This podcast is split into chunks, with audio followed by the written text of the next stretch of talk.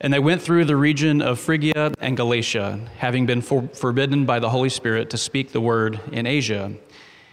And when they had come up to Mysia, they attempted to go into Bithynia, but the Spirit of Jesus did not allow them. So, passing by Mysia, they went down to Troas. And a vision appeared to Paul in the night. A man of Macedonia was standing there, urging him, saying, Come over to Macedonia and help us. And when Paul had seen the vision, immediately we sought to go on to Macedonia, concluding that God had called us to preach the gospel to them.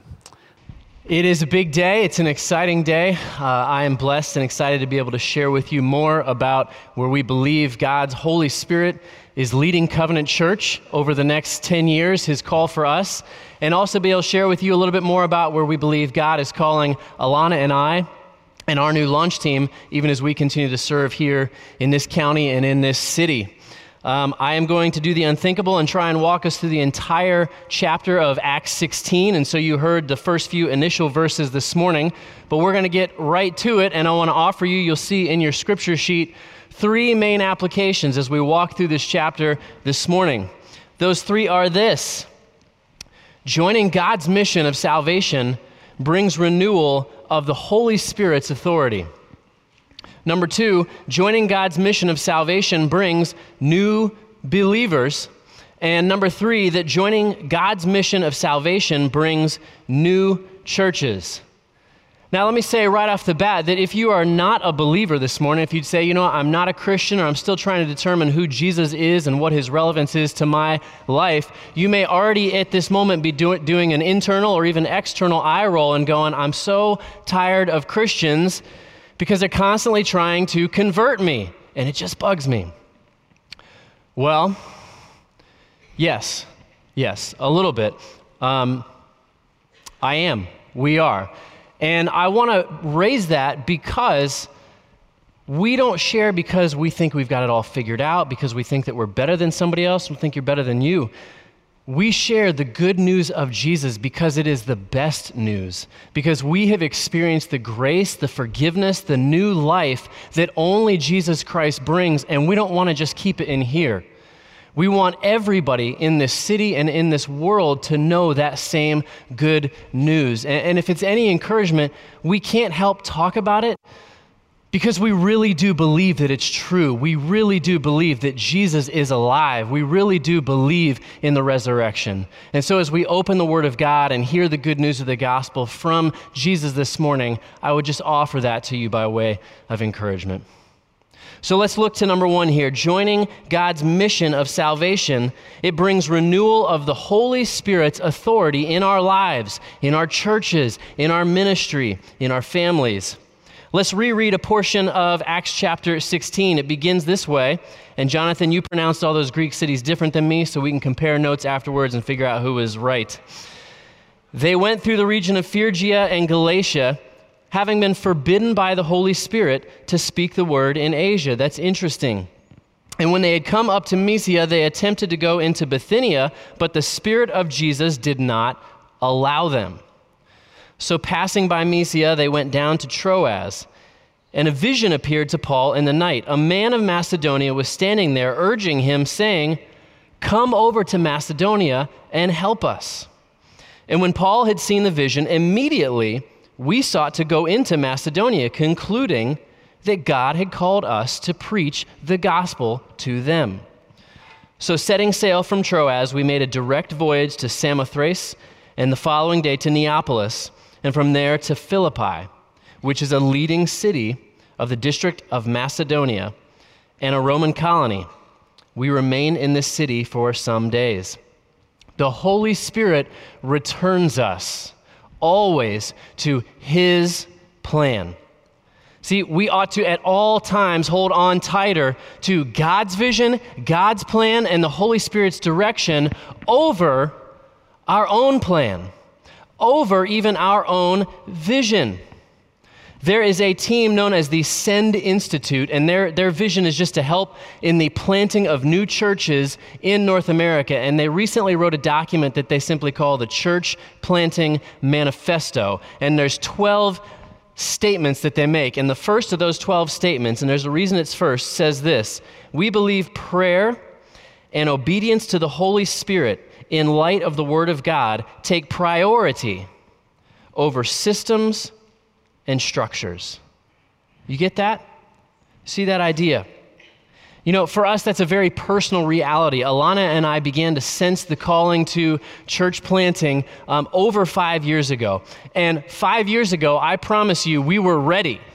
We were ready right then. We had it all figured out. We were good to go. And we began gathering a launch team in the city of Rockledge. And then the Holy Spirit said, no. And at the time, we did not have a full picture of what God's vision, what God's plan was. But I promise you, even now, being able to look back over that season of life to be able to see God is always faithful. And God used that, if nothing else, to return us to the reality that the Holy Spirit is in charge. And even in doing that, He has given us a new vision. He's even given us a new city. Hold on to that phrase for a little bit later. I'll tell you, even in the immediate, just in the last couple of weeks, and we've shared this in one of our prayer newsletters, so maybe you've heard this already, but you know, we have inquired with 12 different locations where we might in the future hold worship services in the south end of Palm Bay. And so some of these are schools, some of these are commercial kind of storefronts.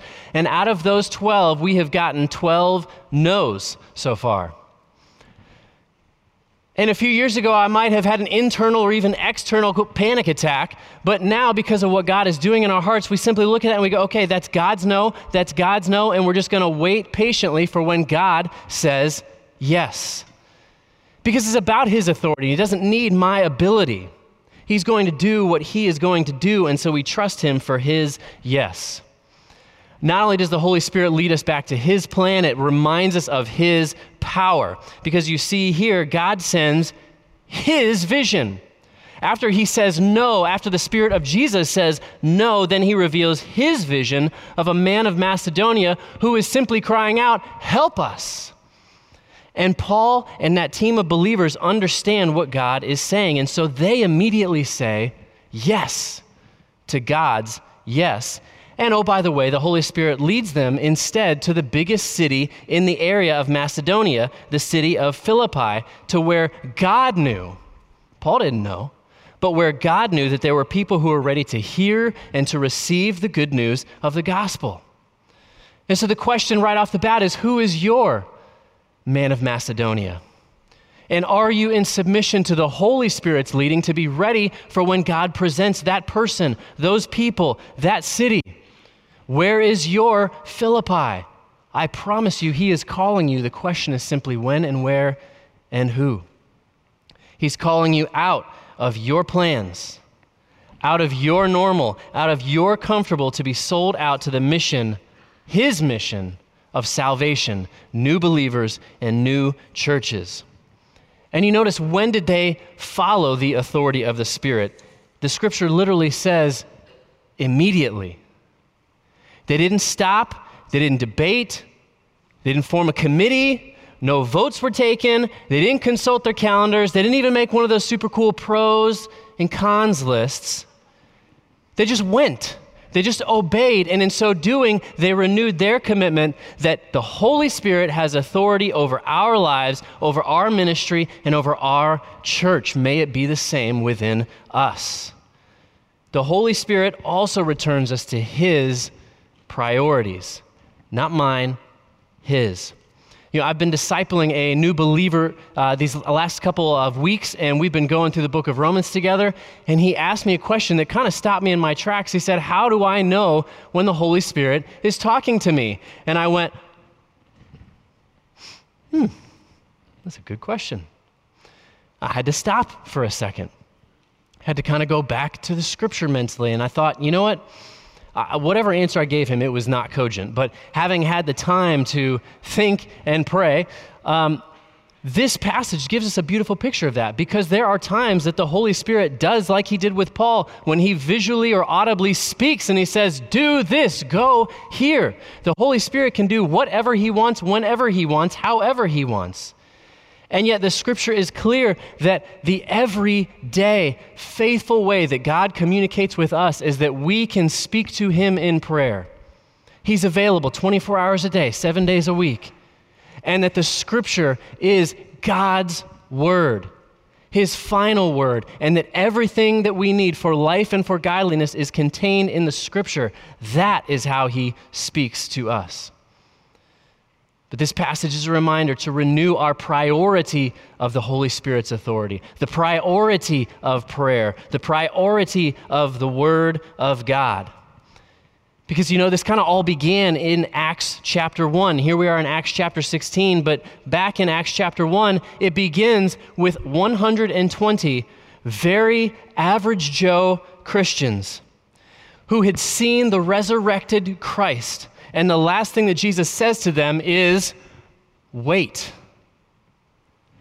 Wait until I send the Holy Spirit.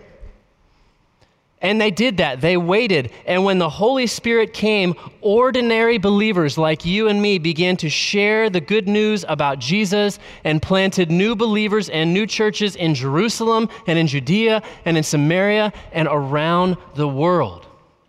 That's what the Holy Spirit does. Number two, joining God's mission of salvation. It brings new believers. And we're going to look at three little passages here now as we continue to walk through this chapter of Acts. It begins with this verse 13.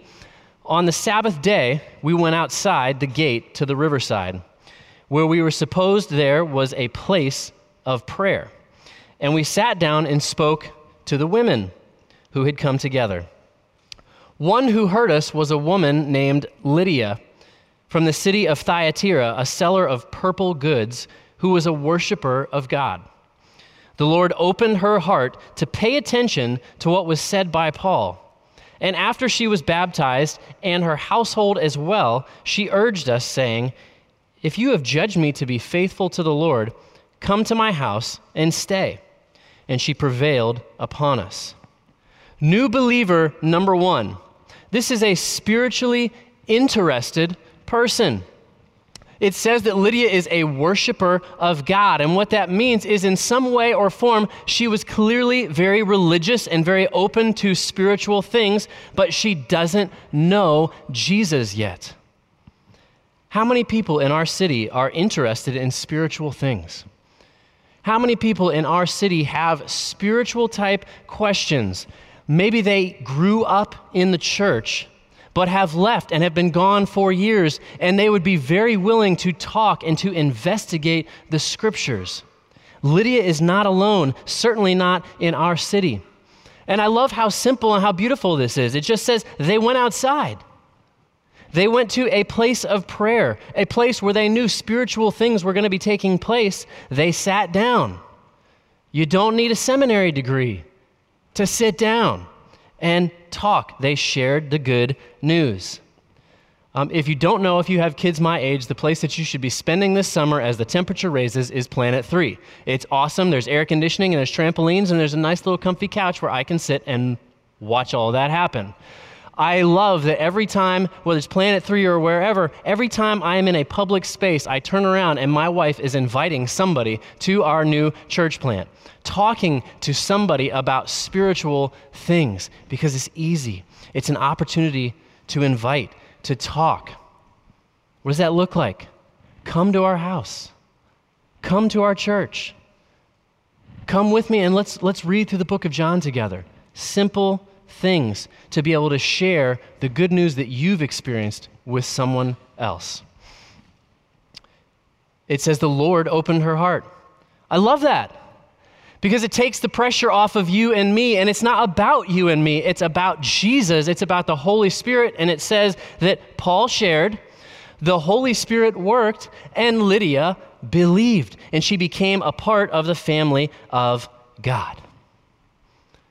New believer number two, we'll call this woman an enslaved person. And this really is an awful story that God redeems in an amazing way. So now we're going to look at verses 16 through 21. This is Paul and his team of probably four or five believers. As we were going to the place of prayer, we were met by a slave girl who had a spirit of divination and brought her owners much gain by fortune telling. She followed Paul and us, crying out, These men are servants of the Most High God who proclaim to you the way of salvation. This woman is demon possessed. And this she kept doing for many days. Paul, having become greatly annoyed, turned and said to the Spirit, I command you in the name of Jesus Christ to come out of her. And it came out that very hour. But when her owners saw that their hope was of gain was gone, they seized Paul and Silas and dragged them into the marketplace before the rulers. And when they had brought them to the magistrates, they said, These men are Jews, and they are disturbing our city. They advocate customs that are not lawful for us as Romans to accept or practice. This girl, probably most likely a teenage girl, is spiritually enslaved. She is possessed by a demon that, in some form or another, allows her to tell fortunes or appear to tell fortunes, but she is enslaved to a demonic power. She is also physically enslaved because horrible men have owned her and they use her and abuse her to make money off of her. This is literally the definition of modern day human trafficking happening here in Acts chapter 16. But what should also jump out to you is that this was unexpected.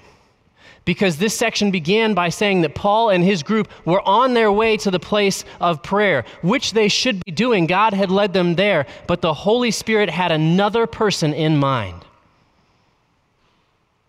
J.D. Greear looks at this passage and he says, you know, this is one of the reasons that we know that the Bible is true because it tells the truth about Christians and how messed up they can be. In this case, kind of a jerk because it tells us how Paul was acting.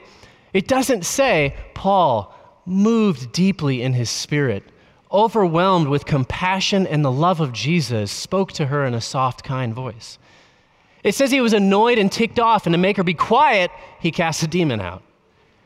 That's the reality sometimes. So, even your worst efforts at sharing the good news, even when you don't care and you stink at it, the Holy Spirit can redeem your weakness for His glory and the love of His people. Amen? Jesus has conquered sin and Satan and death. And so, here at the name of Jesus, this demon is cast out. And in the same moment, not only is this woman made free of evil spirits, she is simultaneously made free of these evil men. Because as soon as that demon is gone, those slave owners have no interest in her anymore. And their attention turns to those Christians. It's worth thinking about this because our own city is filled with people who are physically and spiritually held captive in many ways by the effects of sin. We call them marginalized, at risk, trafficked, even quite literally enslaved by the demonic. Let's be clear this girl was not headed to the prayer meeting that morning. She had no interest in the prayer meeting that morning. And it is a reminder to us if we want to reach people who are hurting, we have got to go outside the four walls of our church. We have to find those people because they may not even be ready to be found, but they need help. They want help. What they need is Jesus. And how many of us, in some way or another, this is our story? That we can share in that moment I was a slave to this, and Jesus set me free. That's a story we can tell. New believer number three. We'll call him the secular person. And this is our longest portion of the chapter, so hang on. This is verses 22 through 34. The crowd joined in attacking them. Why? Because they've just freed this woman.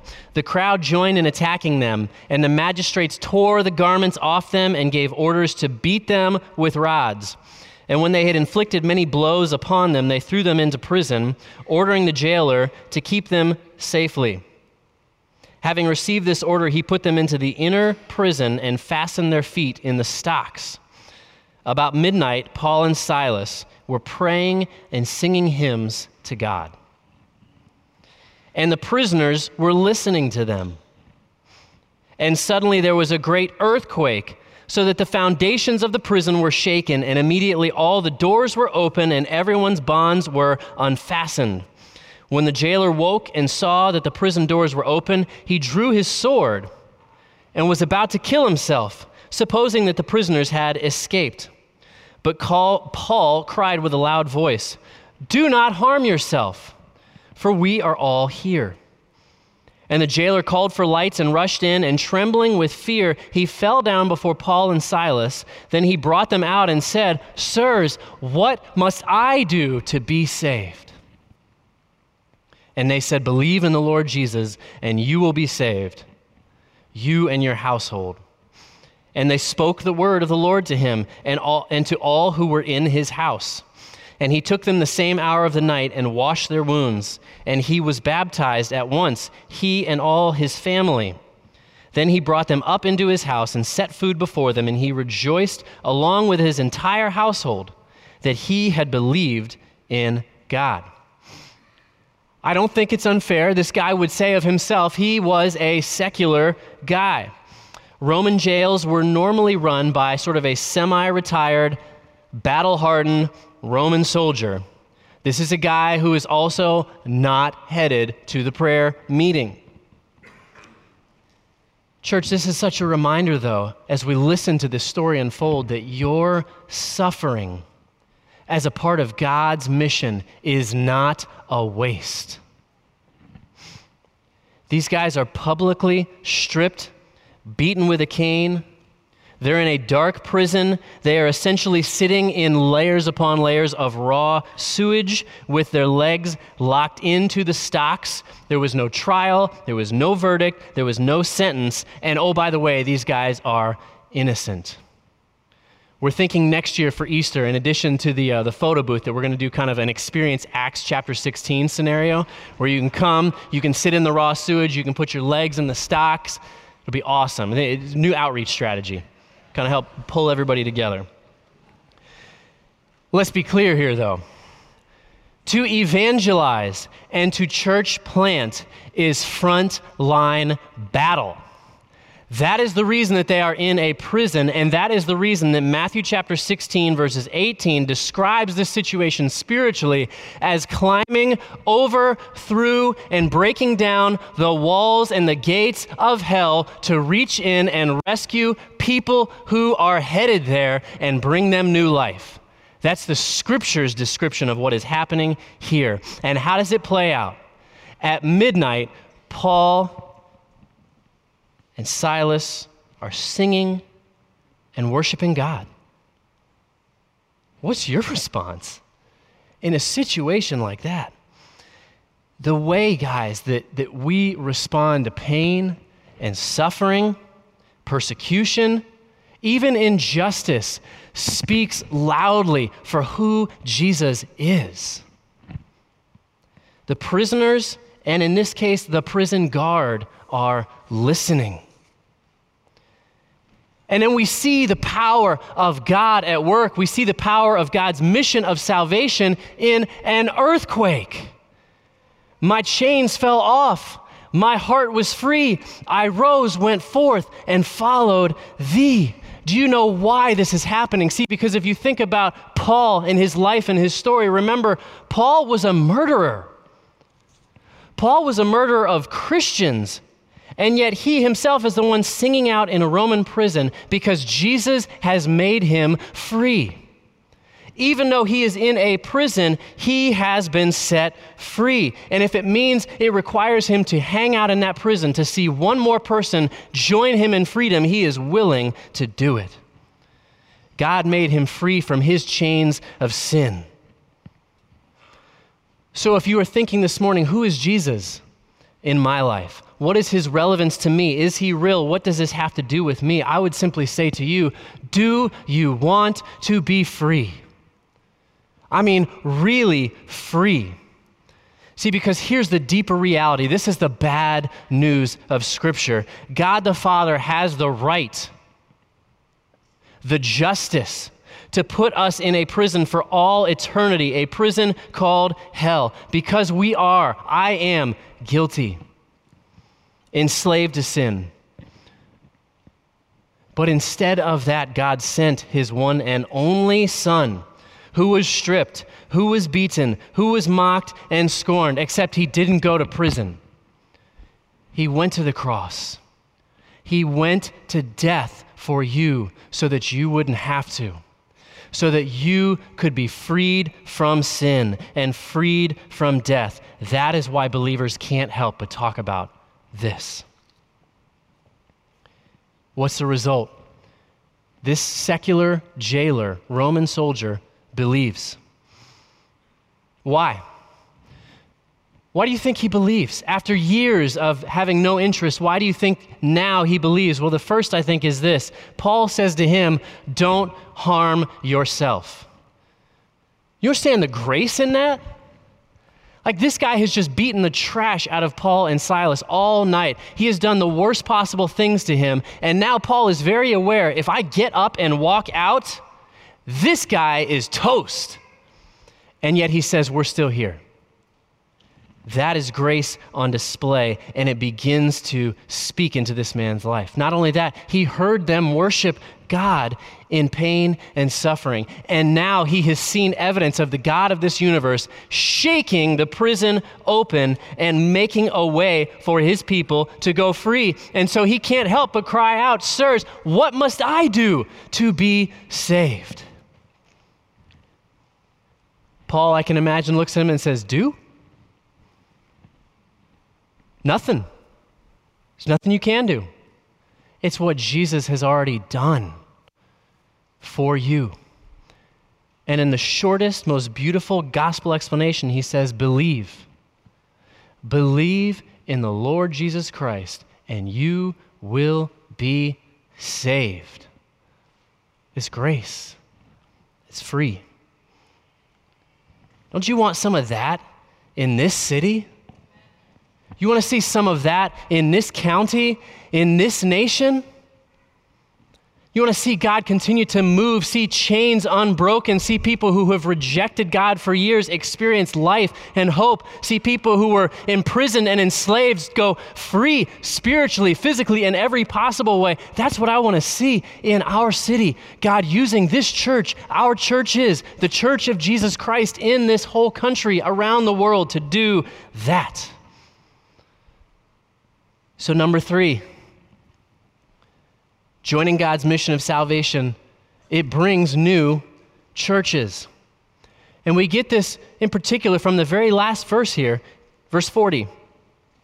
Short and sweet. After Paul and Silas came out of the prison, they went to Lydia's house, where they met with the brothers and sisters and encouraged them.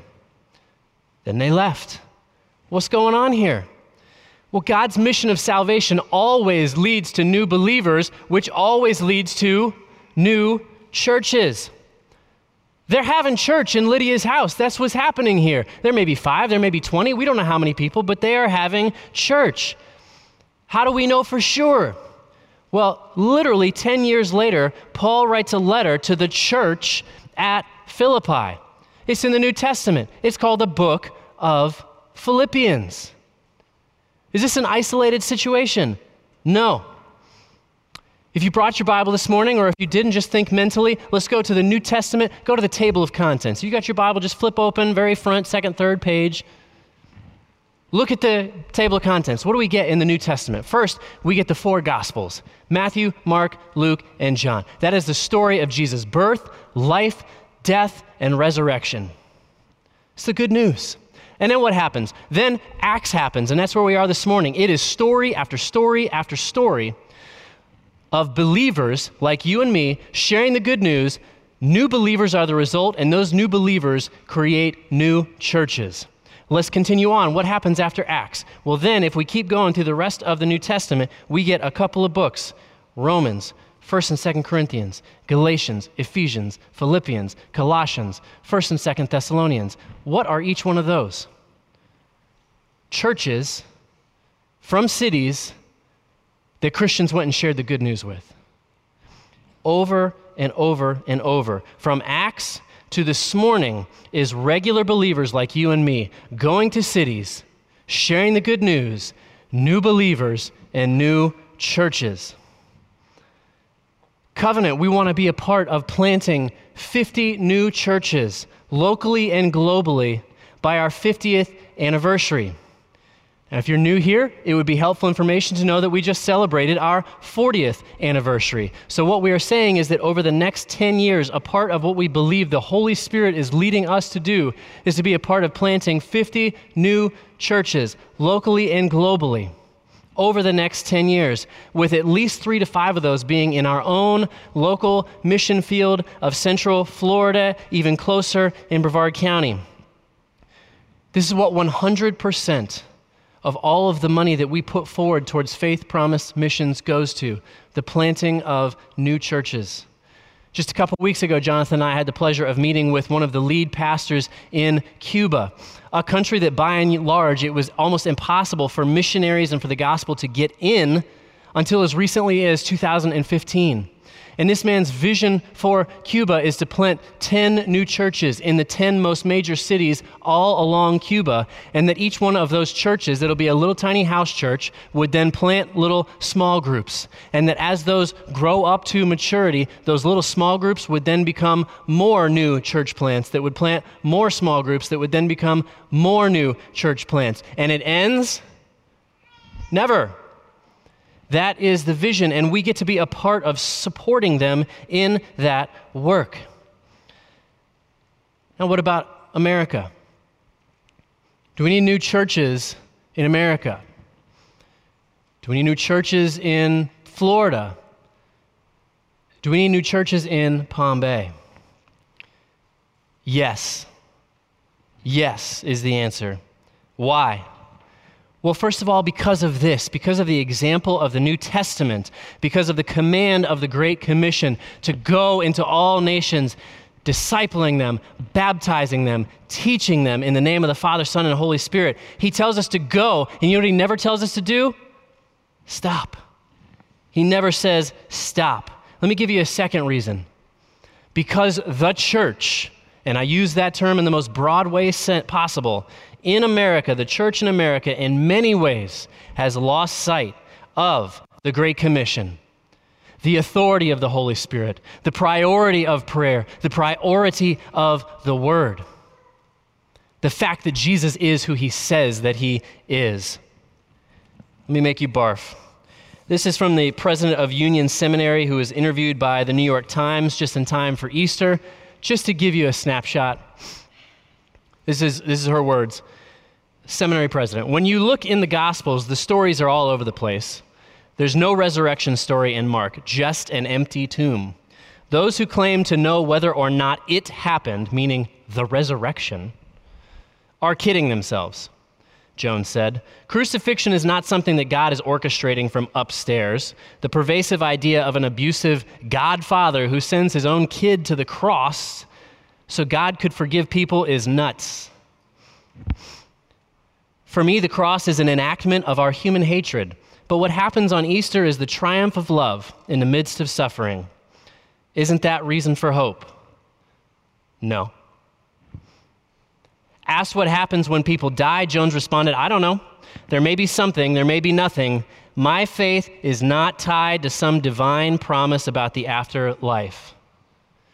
Brothers and sisters, my faith is tied to an eternal promise of an afterlife in the face of Jesus for all time where my sins are removed and I have life eternal with the God of the universe. Amen?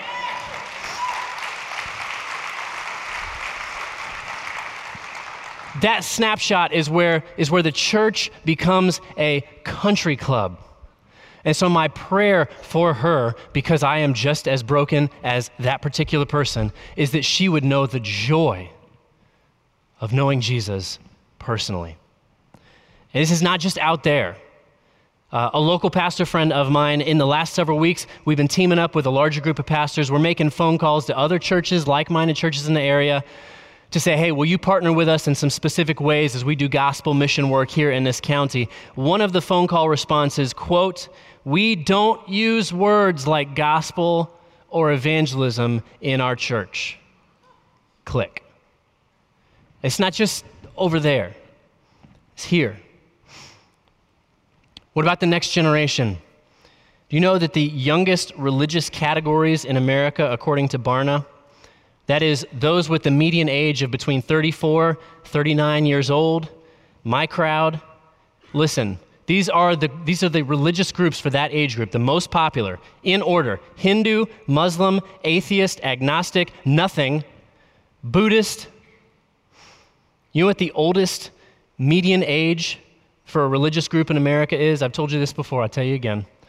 At 59 years, the Presbyterian Church in America. If you're new here, that's us. We're the oldest group. Does that mean we don't like old folks? No, that's not what I'm saying. I'm saying we haven't handed it off to the next generation. That's why we need new believers. That's why we need new churches to disciple them. There are 589,000 people in Brevard County. There are now four PCA churches, our crowd, in the county. That's it. You may say, well, we're not the only church. We're not the only show in town. Amen absolutely 100% true. So, one of the things that I've been doing in the uh, friendship evangelism class that we, we just talk about how do I lovingly share the good news with people and not freak them out. One of the things that we do up front is we just do a little number game and we say, okay, start thinking about all the churches that you have in your mind that are in this county, big, small. Give an educated guess as to the total. Uh, attendance within that church. So they, okay, here's a big church, here's the number, another church, here's the number. And as we add that up, we have not gotten to 10% yet of this county. And that's optimistic as we remember that sitting in a chair is not salvation. Just because you are here does not mean that you know Jesus as Lord and Savior. It is a faith and trust relationship. We need more churches. I'll tell you personally, we are not planting a church because we think we've hit the magic lottery of best worship style. It's not it. It's a beautiful mosaic of churches in this county and around the world, and we just want to add ourselves to that. Different people worship different ways, one God, one Savior, one Lord. We're not planting churches because we think we've figured out the perfect way to do kids' ministry. It's so much better than everybody else. No, no, no, no. We just want to be a part of discipling the lost into the found. That's the reason. That's the purpose. We want to see the city of Palm Bay saved. That's it. Listen to God's vision that he gave to John near the end of his life. You've heard this scripture a number of times. Listen to it afresh. This is Revelation 21. Then I saw a new heaven and a new earth, for the first heaven and the first earth had passed away, and there was no longer any sea. I saw the holy city, the new Jerusalem, coming down out of heaven from God, prepared as a bride, beautifully dressed for her husband. And I heard a loud voice from the throne saying, Look, God's dwelling place is now among the people. He will dwell with them, they will be his people. And God himself will be with them and be their God. He will wipe away every tear from their eyes. There will be no more death, or mourning, or crying, or pain, for the old order of things has passed away. He who was seated on the throne said, I am making everything new. See, God's final vision is for a new city that believers from every tribe, tongue, and nation might be a part of that new city. And so the Holy Spirit empowering, guiding, leading us to make new believers and begin a new church in our city. And I'm excited to share with you that that is New City Church. That we believe God is leading us forward into. Very simple. What's the vision? To see God make our city new by the gospel. How are we going to do that? What's the mission? It's the Great Commission to glorify God by being and making disciples of Jesus Christ. It's the mission of every single church that says Jesus is Lord. So I would ask you pray for us. Pray for me. Pray for us often as you think of it as we begin to gather our launch team, even this month. Much of our launch team is here this morning, some from Covenant, some not from Covenant, but it's a new church. It's a new church for the city, this city. Covenant, let me ask you to think of this like a parent. You saw your kids graduate. It's a wonderful, joyful moment as you see the people that you have invested in for years from birth literally raised up to be sent out. I have good news for you. We have graduated. Even better, we're moving out. We're going by God's grace. So, if I can give you my valedictorian speech in just a sentence or two Covenant Church, stay on mission. Bring gospel restoration to people's deepest need to know Jesus Christ as Lord and Savior, and bring it to our broken world. The Holy Spirit uses us, regular, average Joes, you and me, to execute His mission of salvation, new believers and new churches. Renew your steadfastness to the Holy Spirit, to His mission, as you seek to make new generations, new stories, new believers, and new churches. Amen. Let's pray.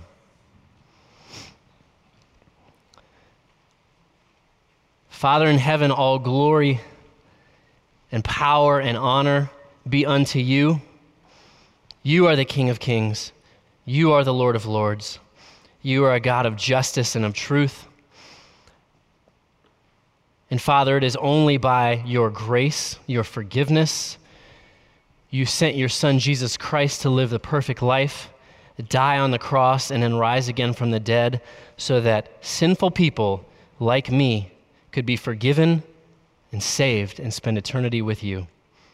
Father, we desire to be used to see new people experience that same grace and to see new churches planted here, across the street, and around the world, Lord, that might be a part of the Great Commission of discipling people from the moment of that first conversation about Jesus until the moment that we see Jesus face to face. God, would you use us? We pray all these things in Jesus' name. Amen.